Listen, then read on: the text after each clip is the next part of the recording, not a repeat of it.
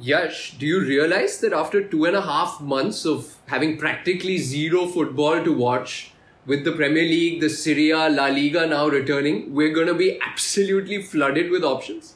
Yeah, and how ironic, Rahul, that this flood of football fixtures will come in the months of June and July, which are usually the months when you and I are on a break from league football because there's nothing to watch. I must be honest though, Yash, I am a little bit concerned about what the viewing experience is going to be like. I am excited that so many matches are there. But from what we've seen in the German Bundesliga, the spectacle of the football game just isn't the same anymore, is it? To me, another big question I have, Rahul, is that what if things go wrong? You know, you've waited all these months, you've tried to create a secure post COVID environment in which to play football. But what if one week into it, some tests come positive and you have to stop all over again? What are the contingencies? Yeah, and how safe is it for each of these countries, you know, to be hosting football? They've all jumped on the Bundesliga model, but obviously the prevailing conditions in each of these three countries are quite different. And honestly, Rahul, I also want a bit of a refresher. I mean, you said it's been two and a half months. I don't remember how much I remember of who's placed where. Lots of talking points, so I think we should just dive in. Let's go.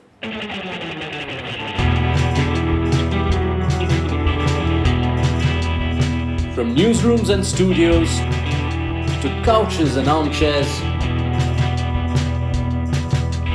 two ardent enthusiasts, one common language sport. This is Open Season, your all sport podcast with Rahul Dalal and Yash Chhar.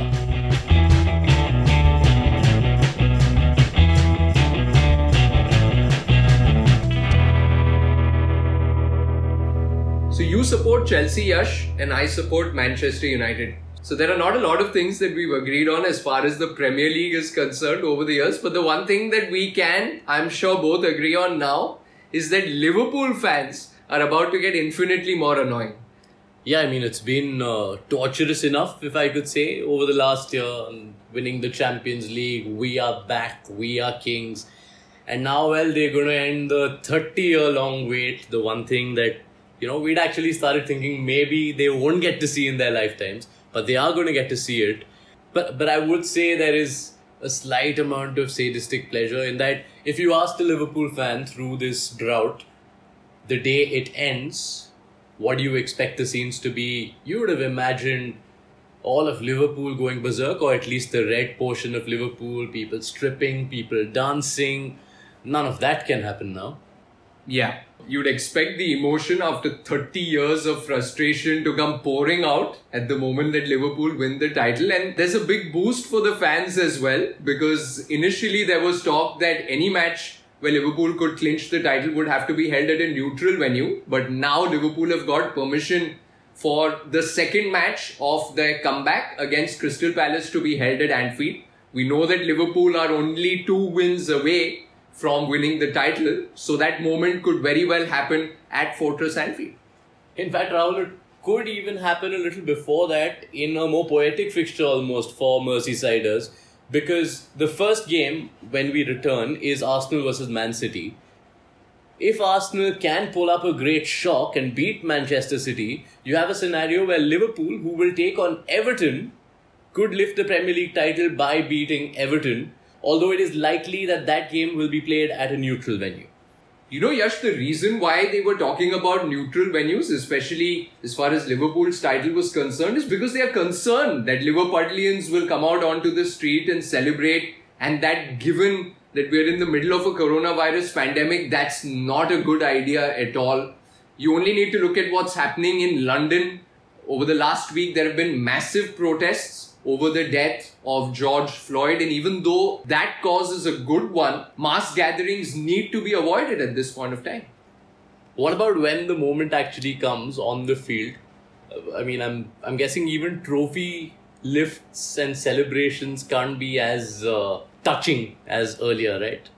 Definitely. First of all, not having any of the fans even in the stadium uh, you know, chanting you on. And then what do we know about uh, football celebrations, Yash? It's all about those big huddles, people jumping on top of each other, the manager being flung into the air six times by the players. none of these things are actually possible. You know, when that trophy lift happens, it's going to be a socially distanced kind of trophy lift. We saw a trailer of that uh, in the Austrian Cup final. Red Bull Salzburg won the trophy, and there was a, a little pedestal which had all the medals. And generally, you have someone uh, taking the medal and putting it around a player's neck. Yeah. Here, they ha- they were just put in one line and asked to pick one up on their own from that table, and then they went on to this stage which had like these little social distancing circles marked, like the kinds that you and I have gotten used to seeing at Oh, like the supermarket. Exactly. The ones outside our grocery stores over the last couple of months. Those kind of little tiny circles, and every player has to celebrate from a distance with his teammates. So that's going to be the reality. Although I did see them pass the trophy around. So I don't know whether all these distancing measures matter if you're going to pass the trophy around from one player to another. Yeah, that is that, that does seem a little sketchy. But what I really didn't understand in recent weeks, Rahul, is the whole fuss around neutral venues. You know, I mean, what even is home advantage in a post COVID football game? Realistically, when we say home advantage, you're referring to the crowd factor, right? Yeah. The 12th man, as they call it. And you're getting none of that. So, at best, what a difference in the dimensions of the size of the pitch does that make so much of a difference Yeah, I wouldn't imagine that makes such a big difference. I can understand that you know if you have a really tight pitch and you suddenly play at a massive stadium like like the Nou Camp in Barcelona, then that might be a, a, a you know significant difference for you to deal with. But a small uh, small change in the dimensions of the pitch seems like a pretty uh, minuscule thing. And even in the German Bundesliga, we've seen, we're obviously seeing home and away matches. Jurgen Klopp has pointed this out as well. We've not actually seen a lot of home wins. So, really, home advantage doesn't seem like such a big factor anymore. so either at anfield or at some other venue liverpool will definitely be lifting the premier league title for the first time Yes, that's going to happen for sure. But Yash, let's be honest. Personally, both of us are a lot more interested in what's happening below Liverpool in the standings. Both our clubs, along with a few others, Sheffield, Wolves, maybe Tottenham and Arsenal as well, are all vying for Champions League qualification. chelsea are number 4 as things stand. Manchester united 3 points behind them. But manchester united in 5th are actually looking at a champions league place because manchester city in second as things stand. Rahul are banned. But there is some good news for Manchester City, which is that uh, the CAS appeal that was lost in limbo due to COVID 19 finally has a hearing date uh, for later this month.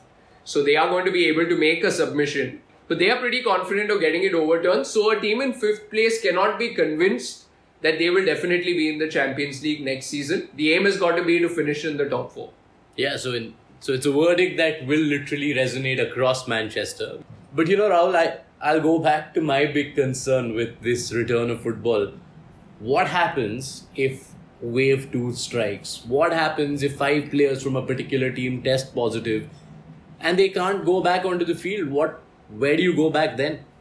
That's actually the big point of contention in the Premier League still. You know, they've agreed on a restart date, and obviously the hope is that they can conduct all of these nine rounds of matches. But they are considering a scenario for how, you know, the Champions League places, the Europa League places, the relegation battle, how will these things be decided? Because you're looking at the absolute apocalypse scenario in a sense where you cannot play a single other match and that the league is shut down completely. So I think the Premier League is considering that in that scenario, they will look at the table as it stands and kind of award the places based on where they are. Whether that is fair or not, that's up for debate. But you can see that they are leaning towards, you know, a points per game because in their schedule they have started by design with the four clubs who have a game in hand Manchester City, Arsenal, Sheffield United, and uh, Aston Villa. So, immediately after the first round of fixtures, you'll be in a position where all the teams on the table have played an equal number of games, and that makes the points per game calculation a lot easier if it come to that. But there are a lot of clubs who are opposing this, especially as far as relegation is concerned.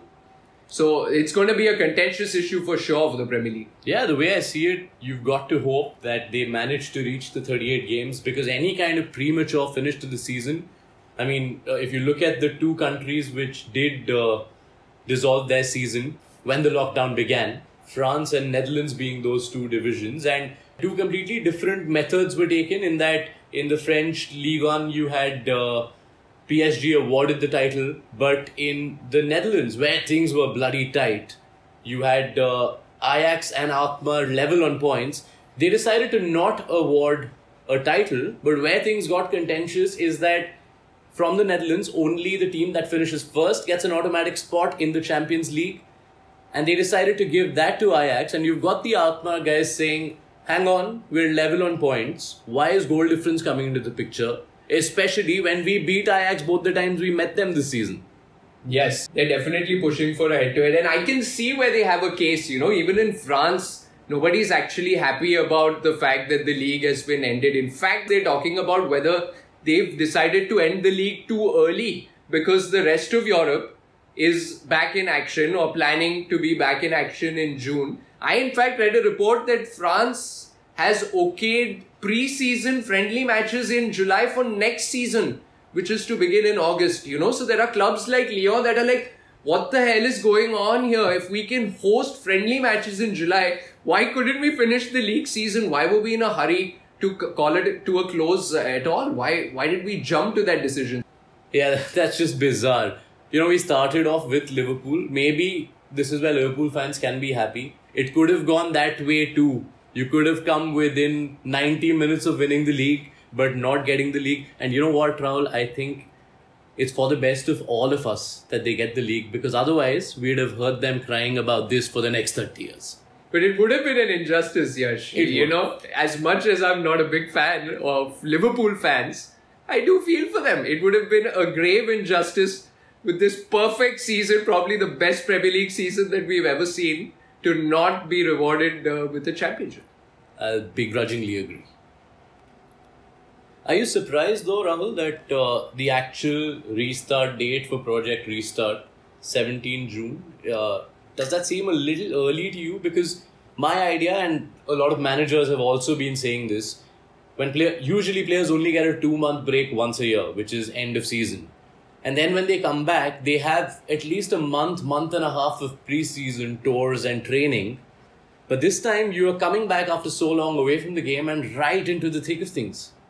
That is a, a big, big concern. Uh, you know, and I don't think that the managers are particularly pleased about this. All of them are happy to have football back, but I don't think they're happy about having to do it so soon because the players would have only been in full contact training for about three, maybe three and a half weeks at the point at which the Premier League action begins. Now we've heard from a lot of Premier League clubs and their medical staff that they're all bracing for more injuries because, uh, you know, it doesn't seem like the players will have had enough of a time to get up to the rigors of match action.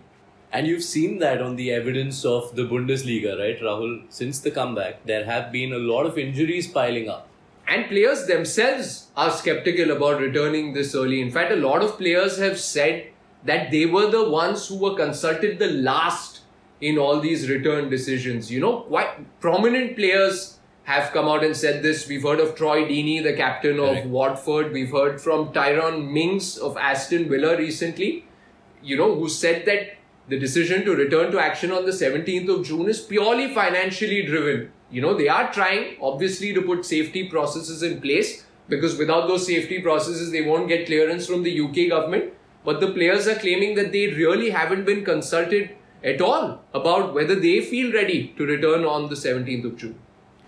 Injuries are, of course, a factor. But I guess the, the balancing fact here, Rahul, is that there are also a lot of players who were injured while the season proper was going on you do get those players coming back. They are fit again. They've had two months to recuperate. So maybe that sort of offsets the problem. Yeah, at least you'll start with a set of fully fit players, and then if the injuries come, clubs will have to deal with it. Is it also valid uh, to be slightly worried by the sort of testing results we were seeing in the first week or so after the players returned to training? Because I remember in the last week or two reading multiple reports about two positive tests at one club, then three at another. That's also a problem, right? Actually, Yash, if you look at those positive results as a function of the total number of tests that they did among all the club's players and staff, you know, there are about 1200 tests that are conducted in each round.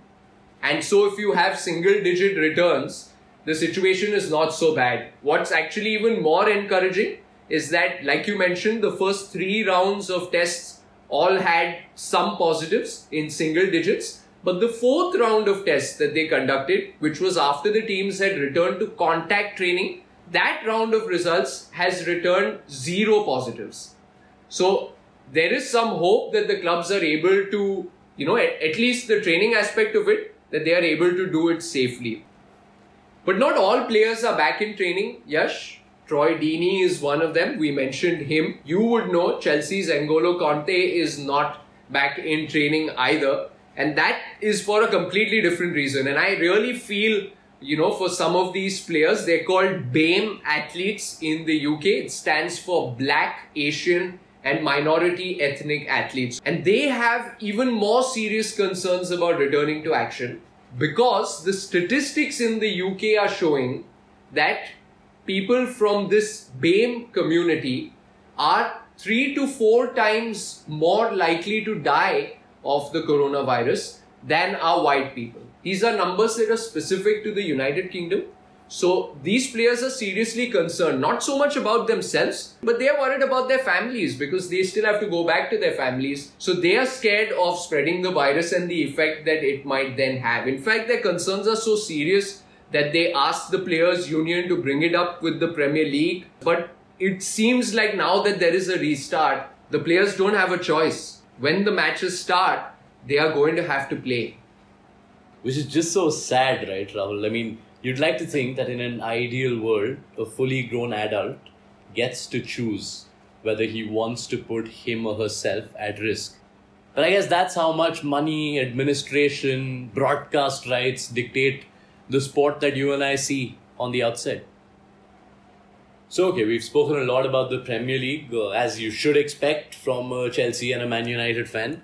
But uh, you look at the other two leagues that are coming back, Rahul, and uh, Spain in particular, Barca and Real Madrid, of course, heavyweights. And you are looking at a season where uh, it could go down to the wire, only two points separating the two as things stand. Yeah, uh, very, very close title race. Uh, Barcelona, we know, had their troubles this season. They changed coaches if you can remember, it was only December when Ernesto Valverde was sacked and Quique Setien came on. We know that in this COVID era, FIFA has now allowed five substitutes, so that's one big change. But Setien says, hang on a minute, that's actually not a benefit for us, you know, because that decision has been taken keeping in mind player welfare, that since they have to play so many games over a short period of time, you know, we want to manage the workload a little bit, allow clubs more substitutes, but Quique Setien is saying that's fundamentally against how Barcelona plays. They pass the ball around all around the pitch trying to tire the opponent and it is in the last 15 or 10 minutes of a match when the opponent is tired and stretched when they pounce and decide a lot of games. But if the opponent has five substitutes and can get fresher players onto the pitch in the second half, even tactically, Barcelona has to think differently now, which I thought was mind blowing because I never thought of the five substitutes actually impeding a team's game plan. For Real Madrid, two things uh, look like they're going to be quite different in that the Santiago Bernabeu is under renovation and that's not changing. They are in fact saying that Real Madrid will play their matches where Real Madrid B usually plays its matches, which is the training ground, the Alfredo Di Stefano Stadium. That tells you everything that you want to know about home advantage. A club like Real Madrid, like we said, two points away from Barcelona chasing an elusive La Liga title, says it's okay, we don't need to play at the Bernabeu. We've got renovations on, we're going to continue them. and uh, speak staying in Madrid, I was quite amazed to realize that Atletico Madrid are actually lying sixth in La Liga right now. Although I will add that there's only two points between them and third place Sevilla. It's very tight for those two remaining Champions League spots, Yash, because Barcelona Real Madrid will certainly qualify, but between third and seventh place, just five points separating the teams. Valencia, the team in seventh, Atletico sixth, Getafe, Real Sociedad also in it. along with Sevilla, you mentioned. So, yeah, a tight finish on the cards in La Liga. I'm also quite intrigued, Rahul, by Serie A. Uh, Juve usually, you know, by this point of the season, run away and the campaign is over. But you've got Lazio, who I didn't even remember. They're just one point behind Juve as things stand. Yeah, for the longest time, actually, it was Antonio Conte's Inter Milan who were running Juventus close. In fact, just how the fixtures were placed, they had the lead for a long period of time. But I think Inter had a run of three consecutive draws, if I remember correctly, in January. And that's when they were out of the reckoning. And what happened with Lazio, they had a couple of games in hand. They managed to win their games in hand.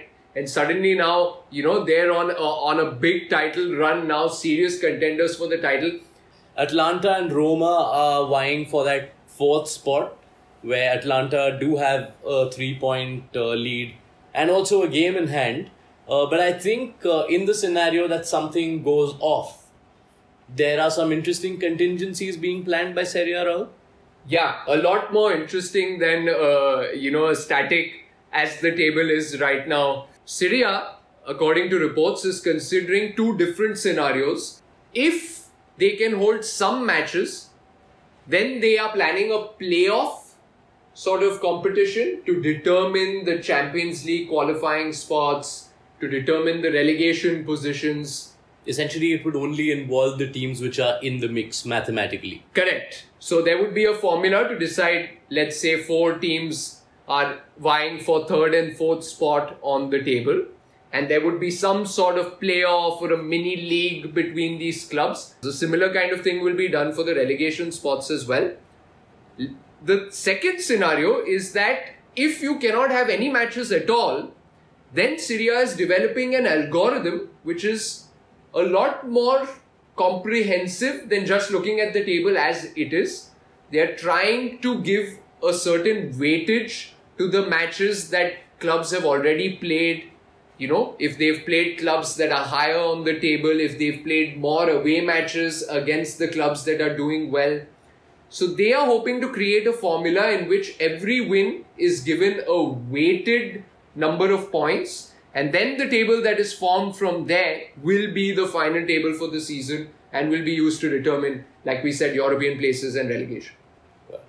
So lots at stake clearly, Rahul, across the European leagues, wherever you look. Uh, but I'm going to circle back to the problem I've had all along. One of my big concerns that what even is sport without fans? I mean, we've seen a couple of Bundesliga games over these last couple of weeks. Uh, they have been trying to do some things, at least on the German broadcast front. Have the experiments been working in trying to engage fans? I think it's really working, Yash. We haven't been able to hear this fake sound on the Indian broadcast, but I have seen it on a few clips on YouTube. And I must say, it sounds infinitely better than the experience that we had watching it. It really does add a sense of the atmosphere, you know. So at least you're not constantly hearing echoes and thuds in an empty stadium and players screaming at each other. And you actually feel a lot closer to what a real match would sound like. Is there a slight problem in terms of how natural or not it is? Because while these sounds are available on the German broadcast for viewers to have, the players actually are playing in an eerily silent stadium. Yes, there is a bit of a disconnect because they're using sounds that they had recorded from previous matches and trying to sync it to the action as it's happening now. And it's all because the German league has taken this bizarre position that while fans can have the experience of fake sound, they want the players to continue to play in that silent stadium because they feel like pipe noise is too fake. They have like some stuck up view of the game that we don't want to corrupt it which really is bizarre. Yeah, in that regard, I'm actually glad by some of the things I'm reading about what the Premier League is considering. So they're actually thinking of playing sounds from FIFA 20 matches in the stadiums. And we know that game can create a great sense of atmosphere when we play it at home. In La Liga, they're thinking of playing out the recorded sounds from previous matches that happened earlier in the season. So if Real and Barcelona play, they take the fan sounds from the previous Clasico and they played that to sort of recreate an atmosphere. And you know, at least that that sounds like it would be a lot more authentic. Yeah, I don't see a reason why the players need to be constantly reminded of the fact that they're playing in an empty stadium. Everybody knows that, but we're still going ahead with this product because we want for it to be enjoyable. And so do the players. But actually, in terms of fan engagement, Yash, I've been impressed by a little known European league, the Danish league, which also only recently returned to action. They also have been conducting matches behind closed doors. And there's this club uh, called AGF. They kind of built these giant screens around the perimeter of the playing area, just above where the advertising hoardings would be.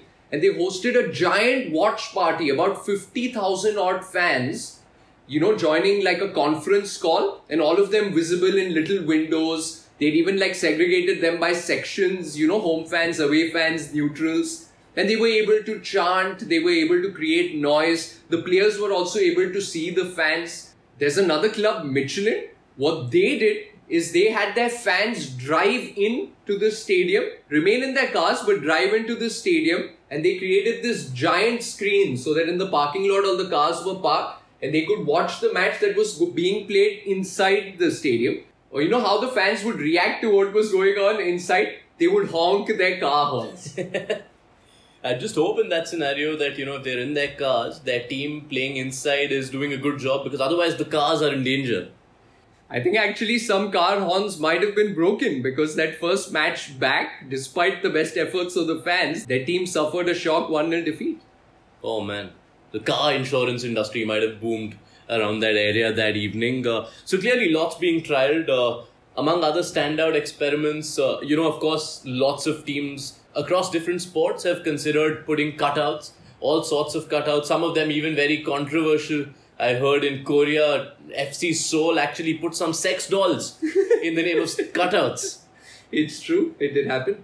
Yeah, but at least, uh, you know, Borussia Mönchengladbach did something a little more authentic and a little more PG 13 in that they gave their fans an option to have their face on the cutouts which were positioned in the stand. So you could pay to have your face there and get a sense of being there in the stadium to root for your team. But where Taiwan really blew my mind, and this is not Taiwan football, this is the Taiwan Baseball League, is that even if you can't uh, get people to create an atmosphere, you bring robots into the picture because they've got robot drummers going at it in their stands. Yeah, I actually saw that clip and it was like a scene from Star Wars, wasn't it? And you know, I expected the drummers to be quite rudimentary, but actually they kept a pretty steady beat. I was quite impressed. Yeah, quite impressive. It got a good tempo going. But out of all these things that are being tried, Yash, the one that I'm most excited about is this app. It's called My Applause app, and its founders have been in touch with a lot of clubs and leagues. In fact, not just football, across sports. What it does is it gives the fans the option of reacting to the matches in real time. So you're not trying to simulate sounds from earlier you get fans to download this app. They can be watching the match in their homes on their TV screens. And as the play happens, you have the option of reacting in different ways. You can choose to applaud, you can choose to chant, you could choose to boo the opposition, you could sing a song with the others. And these sounds would then be played in the stadium. So that disconnect that we spoke about earlier, perhaps in the German Bundesliga, it would be a lot more authentic because the reactions would be in real time. That is so cool, man. I mean, you, you look at all these things that are being tried to sort of recreate that sense of the occasion, that sense of atmosphere, and it almost feels like we're taking some sort of a shuttle into the future, you know? This app idea I really thought was incredibly futuristic because it seems like something in the era of the smartphones only in the present time. But as it turns out, I read a story and it blew my mind that this technology was actually trialed in 2013 and in Tunisia, of all the places. There's this club in Tunisia called Sporting Hammam Lif. In March of 2013, they faced a must win game to avoid relegation. They hadn't been doing very well and they wanted an X factor to get themselves over the line. This match was held in the aftermath of the Arab Spring, so crowds were not allowed then, much like they are now, because the Tunisian government was worried that public gatherings might lead to riots. So the match was held behind closed doors what did this club do? They created a rudimentary version of this app. They had 90,000 odd people download this app and they lined up their entire stadium with these giant speakers and asked the fans to create noise, just like with that My Applause app. And it worked because they managed to score a stoppage time winner. And by every account that I've read of this particular match, the atmosphere in the stadium and the sound that reverberated after that moment was incredible. Wow, that is just spectacular. Might be the most mind blowing sporting story I've read or heard this lockdown. it certainly is right up there for me. So, okay, we're all set for packed calendar, regular football action to be back. It's, of course, going to be a new world, lots of changes, a very different football viewing experience expected. We hope we've been able to encapsulate what's on the cards as football makes a full fledged return. Yes, do let us know what you thought of this second episode of Open Season on our social media platforms at Open Season Sport on Twitter and Facebook. And do also check out our first episode, Cricket in the Times of the Coronavirus, in case you haven't already. And that's that. It's a wrap.